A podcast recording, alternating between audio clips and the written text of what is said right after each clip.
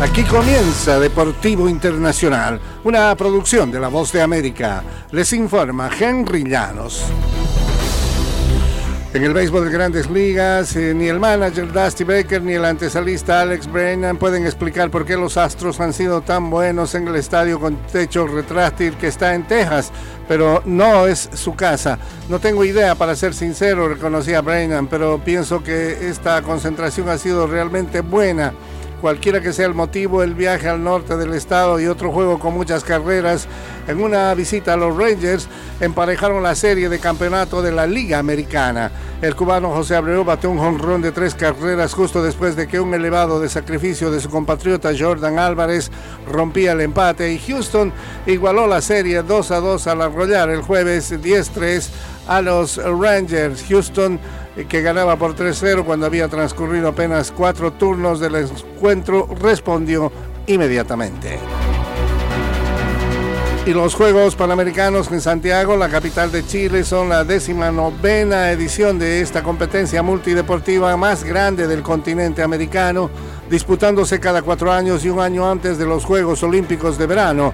Los primeros se escenificaron en Buenos Aires en 1951 y se trata de la primera vez que Chile es anfitriona de la justa. Santiago había sido elegida como sede en 1975 y 1987, pero problemas políticos y financieros provocaron que renunciara a la organización en ambas ocasiones. Más de 6.900 deportistas procedentes de 41 países y territorios competirán hasta el domingo 5 de noviembre.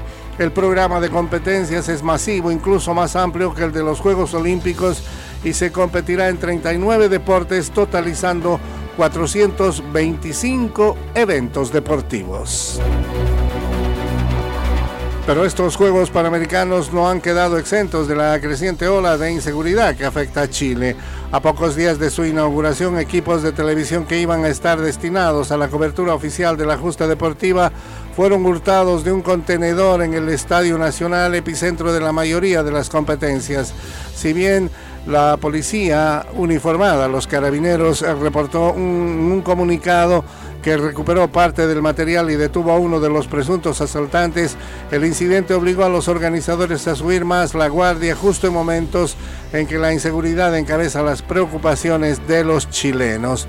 Carabineros de Chile ha estado a, la altura. En menos de 24 horas recuperaron las cámaras que hurtaron de dependencias del Estadio Nacional expresaron su agradecimiento Harold May Nichols, director ejecutivo de Santiago 2023.